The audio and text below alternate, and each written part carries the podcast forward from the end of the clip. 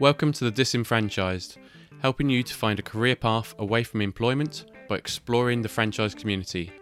My name's Ed Pennell, and I'll be speaking with the entrepreneurs, experts, and leaders from across the franchise community, discovering their life stories and hearing their tips for success away from the typical 9 to 5 grind.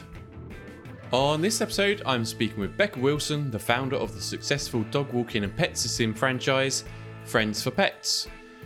So, Friends for Pets was established in 2008 and began franchising their successful business model in 2010 after a flurry of um, interest from their clients. They now have over 14 franchisees covering 18 locations across the southwest region of the UK. Uh, and what they've been doing really is helping pet owners to have the freedom to travel and do what they need to do away from home without compromising on the well-being of their pets. So, before we jump into this interview, I want to tell you a little bit about our sponsors for this episode Cymphony. So, Cymphony is an outsourced customer support service for franchisors, franchisees, and other businesses, allowing you to focus on growing your business while they take care of your calls, emails, and web chats. Basically, they're there to help you and your business respond to customers and clients at the point where they're most interested in your product or service, even if you're not available or you're busy working for another client. So, by letting Cymphony take the strain, their team of customer service experts will respond to your customers' inquiries and questions quickly and accurately while keeping them happy and coming back for more. Their expertly trained team provides live chat, email response, social media management, and phone call handling 24 hours a day, 7 days a week, meaning you'll never miss an opportunity. To find more about Cymphony and their services for franchisees and franchisors, make sure you visit www.cymphony.co.uk forward slash disenfranchised. All right, so let's jump into this interview then with Becca Wilson, the founder of Friends for Pets. I'm going to try and find out why someone would invest in a dog walking franchise rather than start, starting out on their own. It, on the outside, it feels like a fairly simple business to start, right? You, you kind of tend to think maybe uh, something somebody quite young could, could do after school or while they're, whilst they're at school. So I want to find out um, how and why this can become a successful business and why why go for a franchise rather than doing it on your own. Um, I also want to find out what their plans are for the future as well. Um, I've got a feeling Southwest is is just the beginning of things really for them. So here we go. I hope you enjoy this episode and I'll catch you on the other side.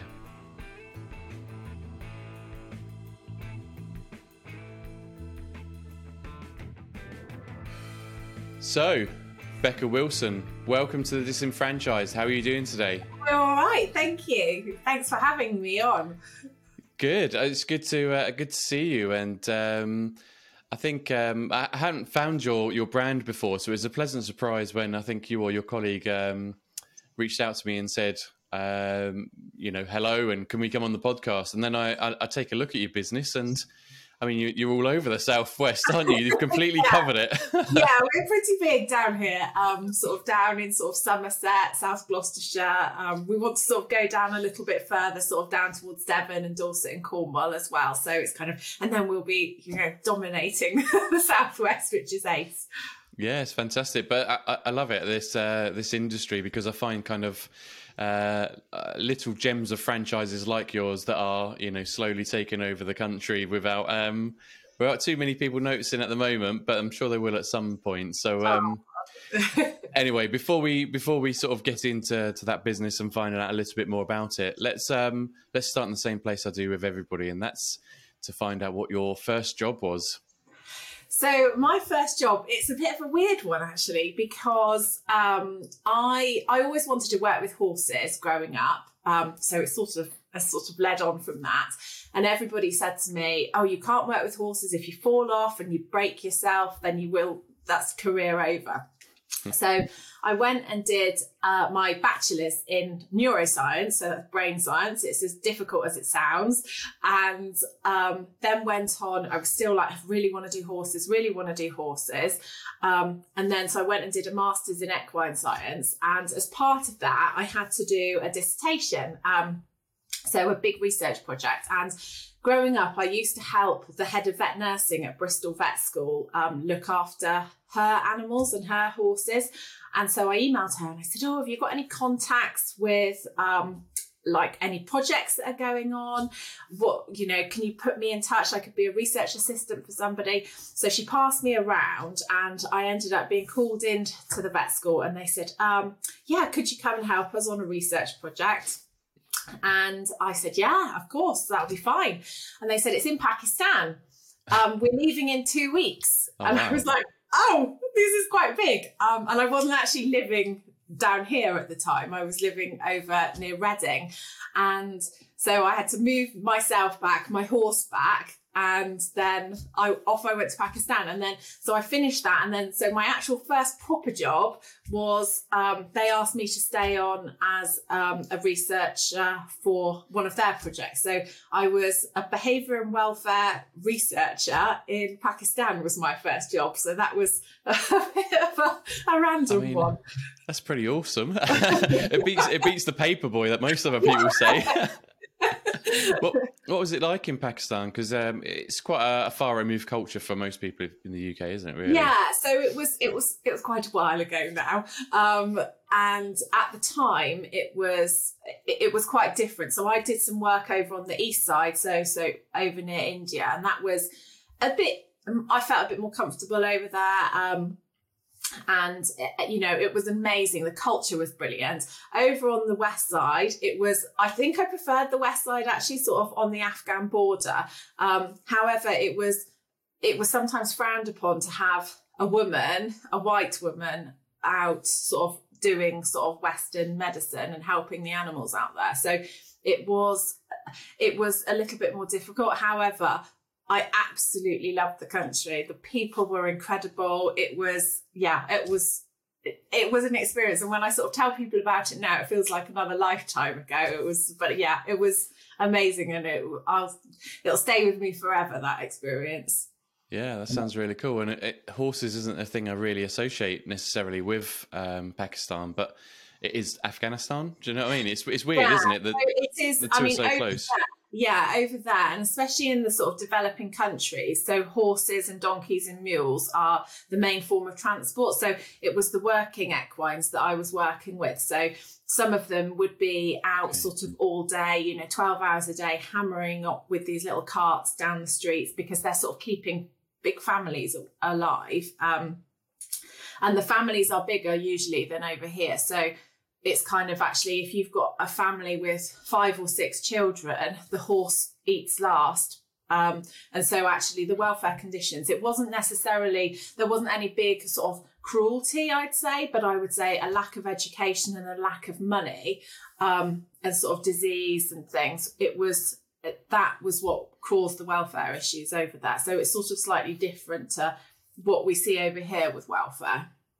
Yeah. Wow. So, and you followed that up with um, an office job, was it at the end of the day?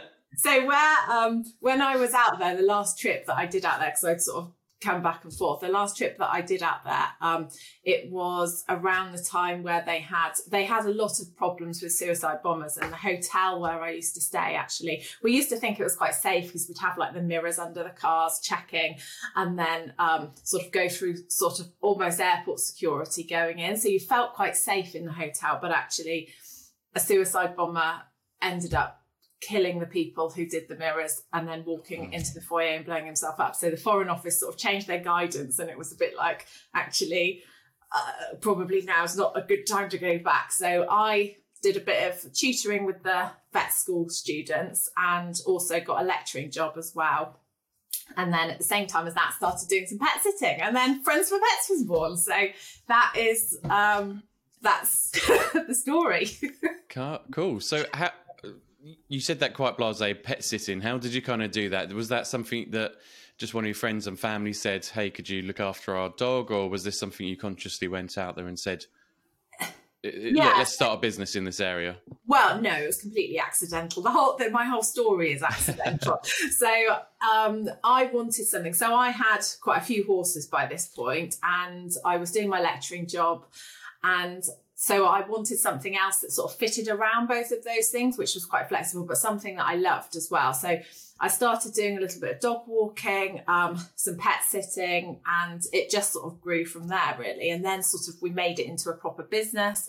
then I had way too much work for myself. So just from word of mouth, it was sort of pre social media kicking off, and we didn't have a website. It was just sort of word of mouth and a few posters around the place. And I had to then recruit some pet carers to help me. And we ended up with about 85 pet carers, I think, sort of back by 2010, sort of 18 months over after starting. And then it was like, actually, this is running me now. I I finished the lecturing because I didn't have time to do it.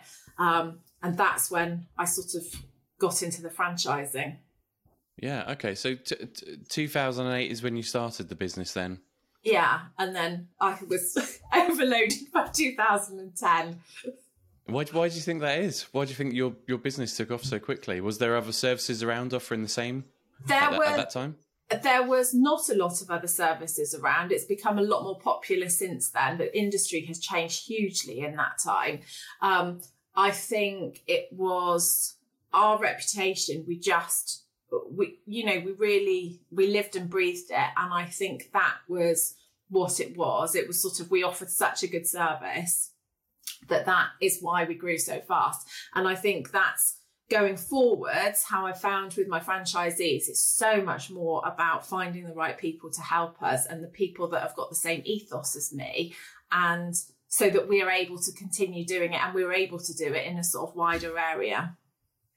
So T- tell me what's the difference then between um, other services that are out there at that time because I, I, I want to kind of try and identify why it was so successful so quickly um, I think a lot of people just see it as a job. Um, and I think like dog walking has sort of if you have a like a magazine article that says oh how to make money on the side or something. Dog walking is always in there.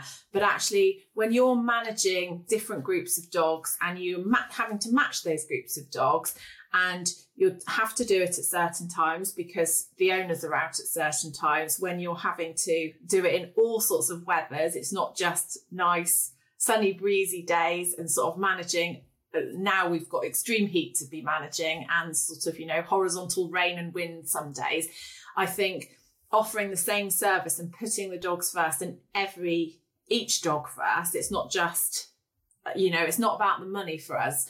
Um, and i think that's sort of where it was. And weirdly i always say to people when they're sort of coming on board you know the money's important but the the more about the animals you are the more money you make um, and the more about the money you are weirdly the less money you make yeah it's interesting isn't it so that's yeah. what you were doing from the early days then you were yeah. I, I, guess with your background in animal welfare, you're kind of bringing that into yeah. kind of service, which yeah. perhaps was different to other people at the time, which is yeah, yeah, it's cool. So, when when you say a proper business, then what, what what's a proper business to you? Because you know, for, for everybody, it's different, right? In, yeah. In, so I mind. think for us, it was actually having a business plan. I found my first business plan, and it was I had to do it. And sort of my overheads in my first year, I'd sort of planned, and I was like, I think they're going to be about two hundred pounds. So that's what I have to make and anyway, set it up, did it. I made that in my first week and I was like, oh, I've broken even, brilliant. And actually, what we then went on to make,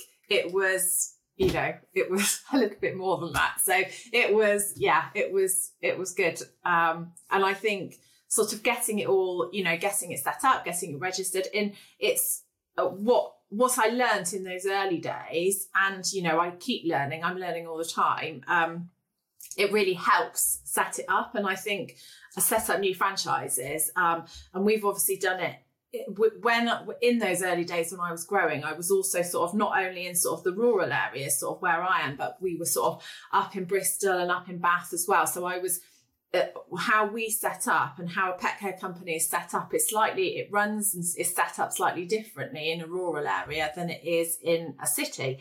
Um, so actually, it was easy then, and it's it become easy easier to apply depending on sort of the territories and what settlements we've got in the territories that we're setting up in. So, what, what was the biggest challenge for you? Because um, I'm I'm I'm I'm going to be really kind of cynical and, and think like a lot of people perhaps will do here, but it, it seems like the type of business that's quite easy to set up, right? That's what a lot of people will be thinking yeah. is you yeah. just put some adverts out there and go and get some um, some clients, look after their dogs or pets or whatever it may be, and and then if you're lucky, magically 18 months later, you've got a, a massive business, right? Yeah.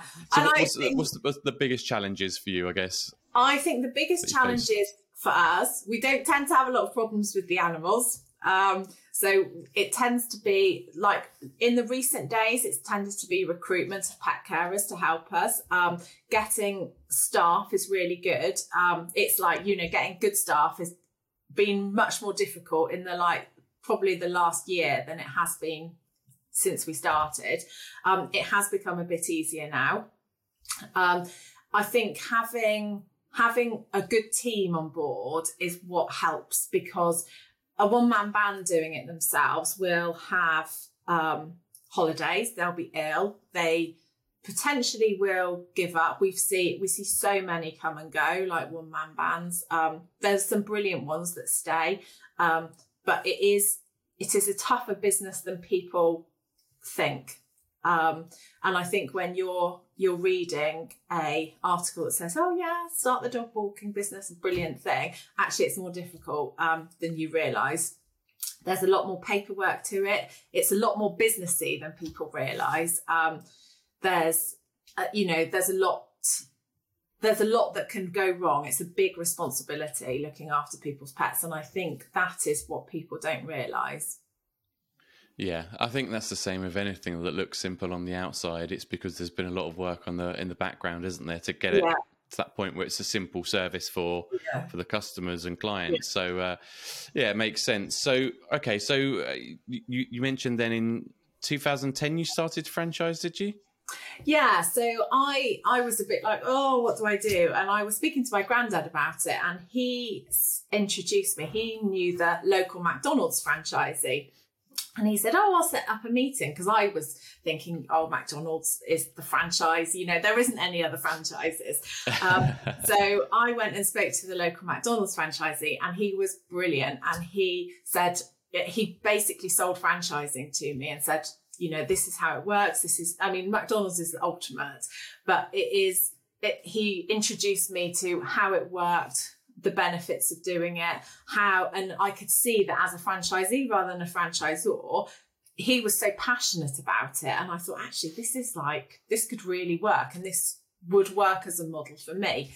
Um, so I got in touch with the Franchising Development Centre and I used them to sort of help me and guide me through the setup because I obviously just was winging it as a business person and I was a scientist. So they sort of showed me the way forward and we created a little path. Um, I had a couple of franchise uh, pet carers um, in Bristol and Bath who I who were working really hard and doing a really good job and actually I gave them my pilot franchises. Um, and then one of them still with me on her third term, bless her. um, and um, she, we, yeah, and so we went for it like that. So we sort of all learned together, um, and then we've gone like that since. Um, so I've sort of grown it very steadily and organically. I've had two children in between that time and now, um, and we have, yeah, when the right people come, we've sort of taken them on um, as franchisees. So yeah. Cool. So your your your franchisees then are they still out there walking the dogs, or are they Some uh, more management sort of based? Yeah, mo- they're more management, but they do do a little bit of the dogs as well. Because and I do still, um, and I think it really helps just to it helps you remember like why you started, and it gives you that little passion, and that's the nice bit of the job as well. Um, the animals, so it's I think it really helps just doing a little bit some prefer to do a lot more. So it's kind of, it depends on what they would like to do. Yeah, so it's pretty flexible then. It's not all of yeah. their time's taken up managing no. um, the, the other pet carers. They can still get involved in that, that original passion, even when they're kind of growing as a, a business. Because I, yeah. I, imagine some of your uh, franchisees have have built up big businesses and have they taken on separate territories or additional territories yeah, now? So we've got we've got a couple that have got like multi units now as well. Um, so you know, and to do that, when we've it seems to be quite a big thing that people our, our franchisees do, and so we once they've built up the original franchise really well, we tend to say you know, the neighbouring one is available or sort of an early neighbouring one is available. Would you like this one? Because actually, if they've proven to us that they can do it and build a really good business, then we obviously we want those people on board to sort of help us sort of to grow it further.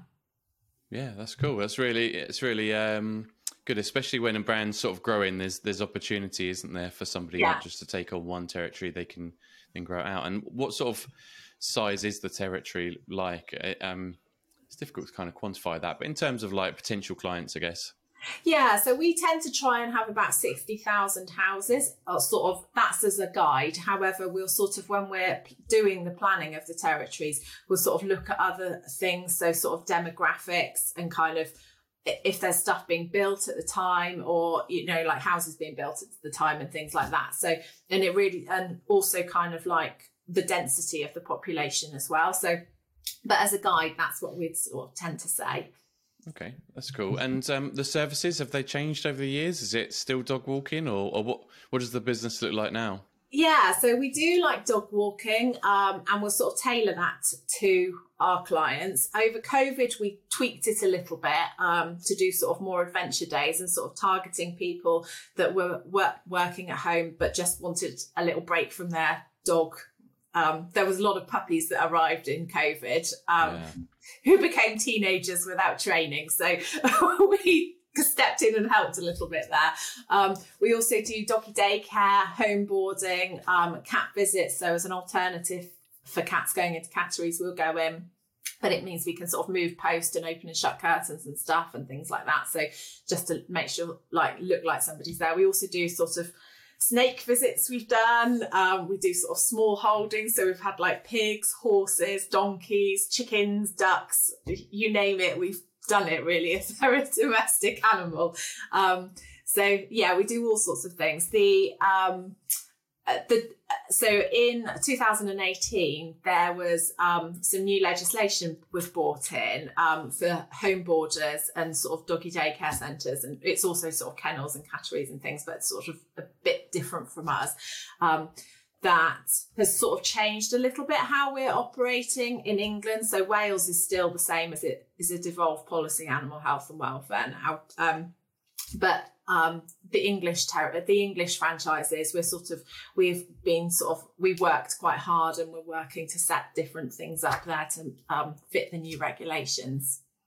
Okay, cool. So um, you, your your franchisees then, and, and perhaps you in the past, must have then got quite integrated into the local communities, right? Because you're, kind of supporting just about anybody and everybody who's got a pet, right? It doesn't matter yeah. who they, what industry they're in, what sector they're in. It's, it's you kind of covering everything. So you, you probably get to know the local community pretty well. So do you guys do anything to give back to the local communities or?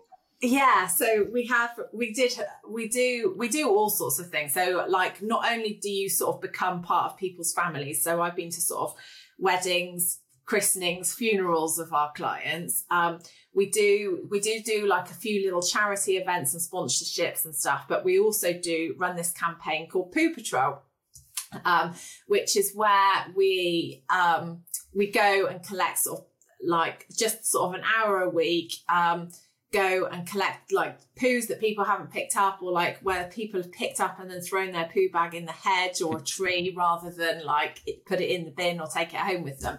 Um, so just sort of keep our communities a bit cleaner. Um, very weirdly, the BBC picked this up earlier this year. So uh, we've been on the BBC to talk about dog food, which is brilliant from our Brecon franchise. so sort of our claim to fame, really, like dog food. So it's it's good though, isn't it? Because you don't see the council out there necessarily picking up those bags. I know, I know exactly what you mean. It's the, we see him sort of when we go for a walk through the forest or something. There's somebody's tied uh, the poo up in a little bag and then hung it on the tree. And you're like, yeah, yeah, you just yeah. you know carry it with you a few more meters and take it home. Yeah, yeah. Um, yeah, so that's yeah, that's what we've been doing, and so um, it's it's quite nice, and it sort of helps tidy up the community a bit, um, and I think also makes people aware because we've sort of we come up with sort of eighty bags at a time, um, some on some of the poo patrols that we do and sort of just the one poo bag that's left suddenly you know if 80 people did that then that's what we create is this mass poo bag. so, so, yes, dog poo is like our way forward. We're the poo ladies. It's cool. You're, do, you're doing something for the community, aren't you? Because uh, if you're not doing it, it's going to sit there. So um, yeah, yeah I, I, think it's good stuff. Um, but um, so you've been in the the pet industry now really for 14 years. Yeah. Uh, be interesting to find out what you think has changed over that time. Has there been anything significant you know within that industry or is it pretty much the same just increased or decreased in the number of pets that are in the uk yeah i mean i think I think when we first started, there wasn't a lot of competitors around. I think now it's inundated, and we're inundated with an industry that's actually not very regulated. Um, so, dog walkers are not regulated at all. So, some dog walkers don't have insurance, they don't have um, DBS checks, they're not qualified, they haven't got any sort of pet first aid training. So, it's sort of anybody could do it. Um, we have had the new legislation that's come in in 2018. And so this is just to tighten up um, home boarders. So, meaning that actually, if you are sending your dog to a home boarder, um, so that's sort of going for your dog to go and stay in somebody's house, they need to have a license to be able to do that. And they would be able to show you that license if you're sending the dog to their house. So, always check if you're using that sort of service that somebody's got a license and the licenses with the local authority. So we helped um, develop this, and I went down to the House of Commons um, when this was sort of being put together, um, and I've reviewed the sort of the updates that are coming out hopefully next year um, as well for sort of franchising for the franchise setup and for the higher standards as well. So hopefully, um, you know, it is still evolving this legislation, but hopefully it will be sort of much more improved um, on the next outlet. But it does mean that sort of standards are being tightened. And it's sort of, mm. I guess it's the same as like with children going to school, you would sort of look at Ofsted reports and things like that, and you'd want the school to be regulated and your childcare to be regulated. So why not for the dog as well? So, and the pet, because, you know, I've heard a few horror stories in my time about unlicensed boarders and things. Um, so yeah, so that's that's the big things I think that have changed. And then hopefully we'll continue once this is sort of a bit more settled, we'll be able to get some dog walker regulations in. Yeah. It's I guess it's difficult to do that though, isn't there? Because um, there will be a, a 17 year old out there trying to make some a few quid, you know, while they're studying, won't they? And yeah. Yeah. you then put in a heavy regulations that kind of shuts that out for them. But yeah, you know, for the welfare of the pets, it's makes sense, yeah. right? So it's yeah. Uh, yeah. I can see I can see why it's not been sort of for, pushed forwards very quickly, but I also I can see why it's it's important.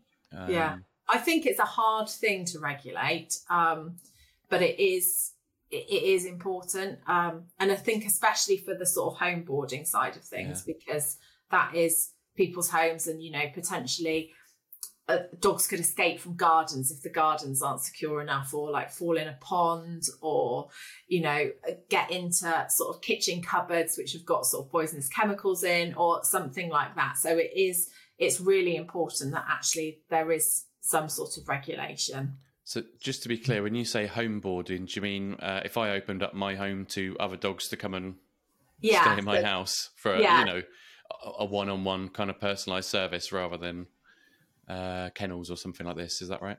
Yeah, so that would be it. So you would need to apply to your local authority um, and they would come round, have an inspection. You have to have lots of paperwork to do. You have to have all your policies, procedures, all of the contracts with the clients sorted for that. So that is, that's what you'd have to put in place. And then they would give you a license if you sort of were there and met all of their criteria. So that's part of the franchise thing as well is that actually you get that you just get a big package of it um, and that's sort of one of the benefits of going through a franchise to be able to help you set up with that I was, I was going to say, I, I, don't think I could be bothered with all that. So that's no. probably why I would buy into a franchise. franchise and we can it seems like too much hard work, all that paperwork stuff. So I, I, completely get why the, the franchise exists, really, or the you know you're giving people the ability to start this business, but in a, in a much more structured and um, you know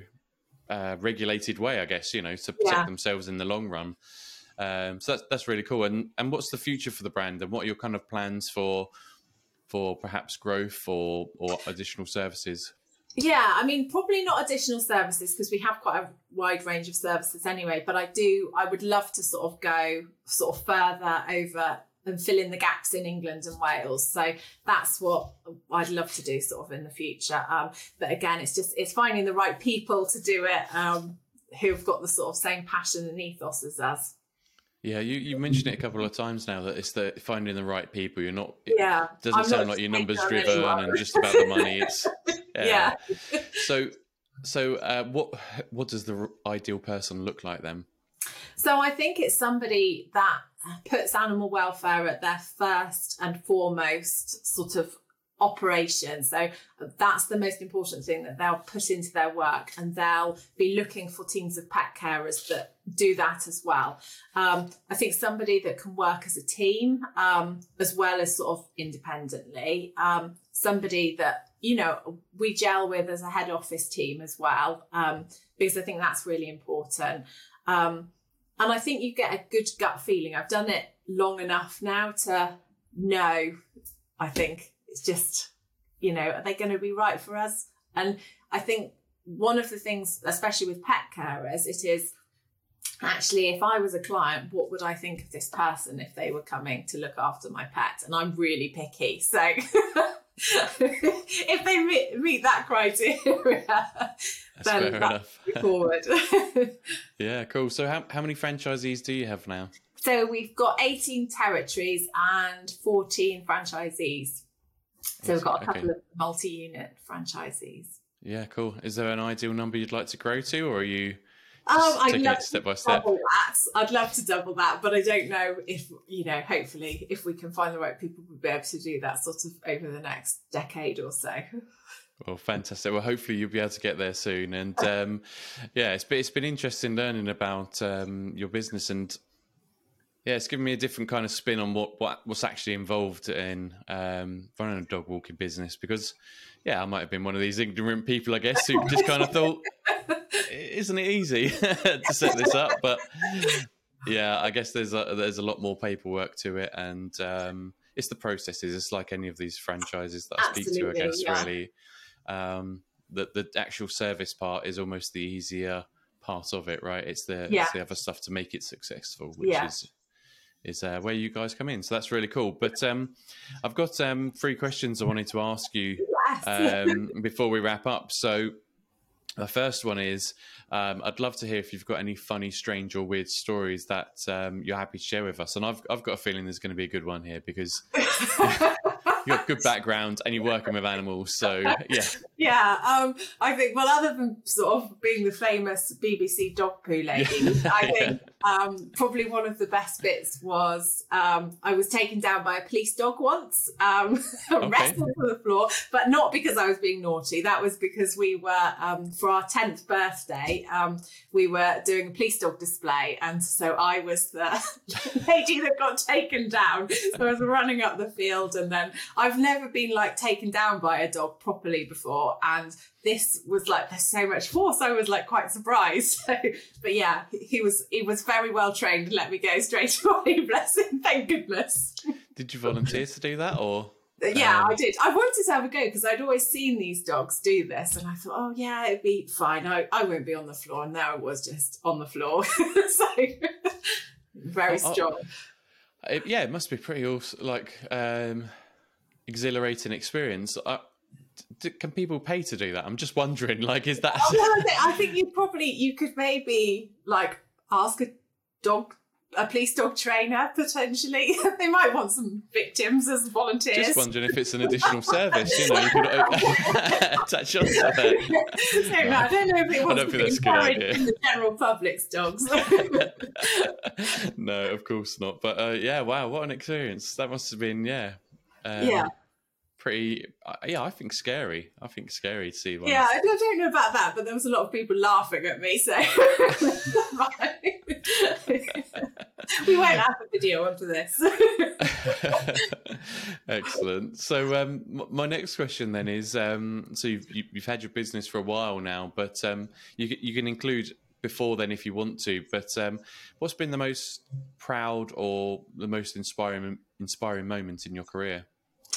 Um, I think we've won quite a lot of awards and we've sort of been finalists in quite a lot of awards. Um, so that's obviously makes me incredibly proud. Um, however, I think it's my franchisees and each and every one of them I'm so proud of. And I think uh, when they first start, they're sort of, they come from a variety of backgrounds, um, but they come slightly unconfident, slightly not really knowing how to do it, um, and not really knowing where, you know, h- how to get to their goal and how to make a successful business. And then over the time, they sort of, and it's it happens quite quickly now, um, and they just become these super duper business pros, and it's like it just yeah so I think it's my franchisees that I'm most proud of. Oh, that's awesome. That's good to hear, and um, I feel like you've got a pretty good connection with them all. Uh, if you're yeah. if you're spending that much time being, uh, what, what, did you say, picky? I think about who you yeah. bring on board, you're going to want to connect with them, aren't you, and support yeah. every every single one. Um, one on one, I guess, in, in many ways. But how how big's your team, by the way? Let's support the the franchisees. So we've got three of us in the head office, so including me. So it's a small team, but we're pretty mighty. So excellent. But yeah, um, it gets that um, personalized service from from people that actually have run this business and know yeah. what they're doing. So yeah, I think that's really good. Yeah, awesome. So um, final question before I let you go is. Um, I want you to kind of imagine you're speaking to somebody who's potentially about to invest in a franchise business, um, and you've only got one piece of advice you're allowed to give to them. What would that one piece of advice be? Um, I think it would be to believe in your dreams and follow your dreams, um, and do what you love for sure, but follow your head and join a franchise. Join a franchise. Excellent. I like that. Um, I just think you know you get the support, you get you get the benefits, and you kind of uh, people sort of worry about initial fees, but actually when you break down what the initial fee to a franchisor is, they don't really make any profit on it. So you'd have to spend that money anyway, making yourself making a, a really successful and resilient business yourself. So I think yeah I'd always say join a franchise. Excellent. I, I think um, I agree and disagree with you in some ways on that, just because I think some people aren't suited to following other people's structures. I think you've yeah. got to kind of be. Um, hmm, not obedient that's not the word is it but you know willing to follow um guided follow a map yeah and be guided yeah I don't think everyone's in that that that frame of mind, you know, when they're they're looking to start their own business necessarily. But uh, the bit about the franchise fees, I I come to the realization that actually, if you go out there and pay for individual training courses, and then to kind of compile all that money together, you're probably looking at the same amount of money and probably less. And yeah. they don't tie into one another. The softwares that you pay out for and stuff like that don't all tie yeah. in. Whereas in a franchise, it's it's all knitted together nicely for you. So yeah. I think everybody should consider it at the very least. That's that's my opinion anyway. But uh, brilliant. well, Becca, thank you so much for your time today. It's been a, a real pleasure getting to know you better and your your business. So. Um, thank you very much for your time and uh, yeah have a, have a good one brilliant thank you thank you bye-bye bye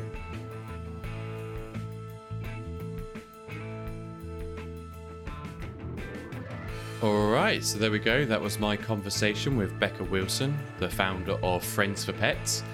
And I think I learned a little bit there, um, especially about dog walking franchises and pet sitting.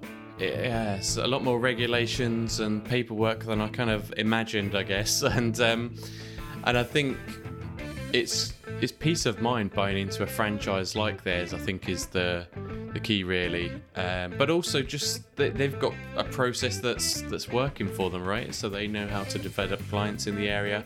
They know how to provide uh, the right level of care, how to organise it. Um, I feel like that could be something that's a, a, bit of a challenge as well. Is you know, she said about 85 uh, pet carers at one point in a territory. That's that's that's a lot of people to kind of manage and coordinate. So um, tapping into the experience of a, a, a, brand like this that's been around for you know uh, almost since the kind of inception of the idea, really. Um, I guess there's been people before 2008 that were sort of running pet pet sitting businesses or, or dog walking businesses, but probably not the scale that they are. So, um, yeah, I can see the real value in, in kind of investing in a brand like that. Um, the point at the end there as well was interesting to, to hear sort of Becca's thoughts on that. I know I kind of challenged her a little bit, but I think it's important to kind of see both sides of, of any bit of advice really um, and, and, look at things from, from different angles. So um, yeah hopefully you've you found the, the interview useful and found something um, uh, interesting from there if, if not useful. But um, thank you very much for, for listening. Appreciate every single um, person who, who listens to these podcasts and finds value in them we obviously have plenty of others. I think this is episode number 74, so plenty more to go back through and, and take a listen to. Um, you can find all of them on the, the, thefranchised.com, so www.thefranchised.com, or if you search uh, the disenfranchised on Spotify, YouTube, or, or anywhere else like that, you'll be able to find videos and, and audio versions of this episode and all the previous ones as well. So hit subscribe and you'll also get updated with all the latest episodes. Um, final shout out goes to our sponsors for the episode, Cymphony. So make sure you contact those guys for any of your lead capture um, needs. So making sure you don't miss out on any opportunities, even when you're working with another client, maybe, or are unavailable for whatever reason. And um, yeah, thanks very much for your support. Hope you enjoy uh, these podcasts, and I'll catch you on the next one. Bye bye.